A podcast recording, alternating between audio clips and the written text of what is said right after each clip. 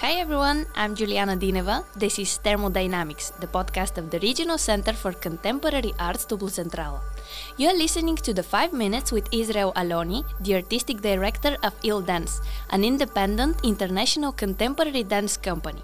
Israel Aloni is visiting Toplocentrala on the 21st of May with the fabulous, elegantly rebellious performative act My Body, My Nation. Hi Israel. Why shouldn't we miss My Body, My Nation on the 21st of May? My Body, My Nation is an experience, it's a work that is relevant to anyone who experiences any form of body and any form of nation. Whether that experience is something of harmony or disharmony between what you may think is your body or what you may think is your nation and that which is supposedly expected of you or demanded of you from the voices in your head or the other people around you. So, My Body, My Nation is a real experience to reflect a little bit about who we are and what we do and what we do it for and what it means to be a living being at this time. And what are the concepts of body and the nation for you? So, it, very, very, very complex. Uh, I identify as a fluid uh, being. I was born and raised in Israel, but to a family that is partially from Turkey and partially from Uzbekistan and Iran. And the family from Turkey are what is called Sephardic Jews. So they're actually descendants of Jews that lived in Spain uh, before the Spanish Inquisition. So the Jews were uh, found refuge in the Ottoman Empire.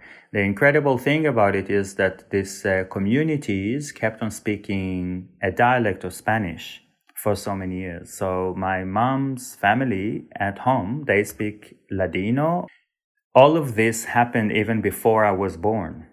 And then I was born uh, in Israel, and then I moved to Sweden when I was 18 years old and I kept on moving around and I lived for a few years in Australia and Australia is a very interesting place to migrate to because of a very active by any means not conclusive at all but active dialogue or conversation around belonging who belongs where.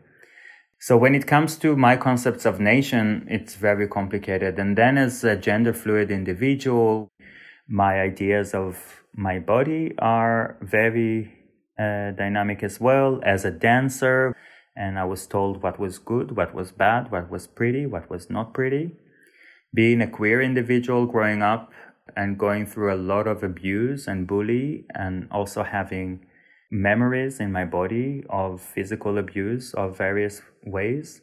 And so what is my body? My body is all of it. My body is all the memories and the heritage.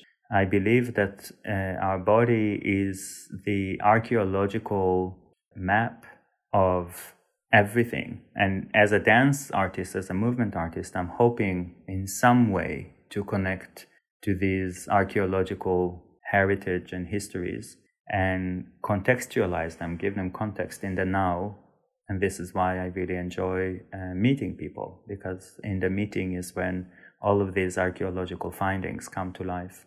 And have you healed some of your traumas uh, through this art, My Body, My Nation?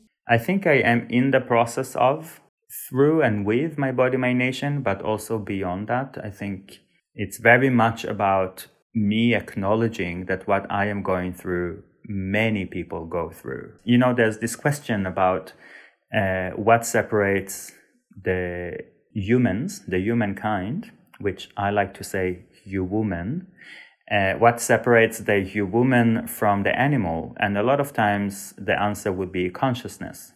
I tend to believe that there's something about trauma that also unites all humans, and we go through life trying to recover. But I have to say that in the past, when I've performed My Body, My Nation, I've had people come to me after the after the performance, and share their trauma with me, share their stories with me, and tell me how it referred to them, which for me was very important because it allowed me to understand that what I have been doing is uh, meaningful, significant, and inspiring, encouraging other people to uh, also visit uh, their personal spaces.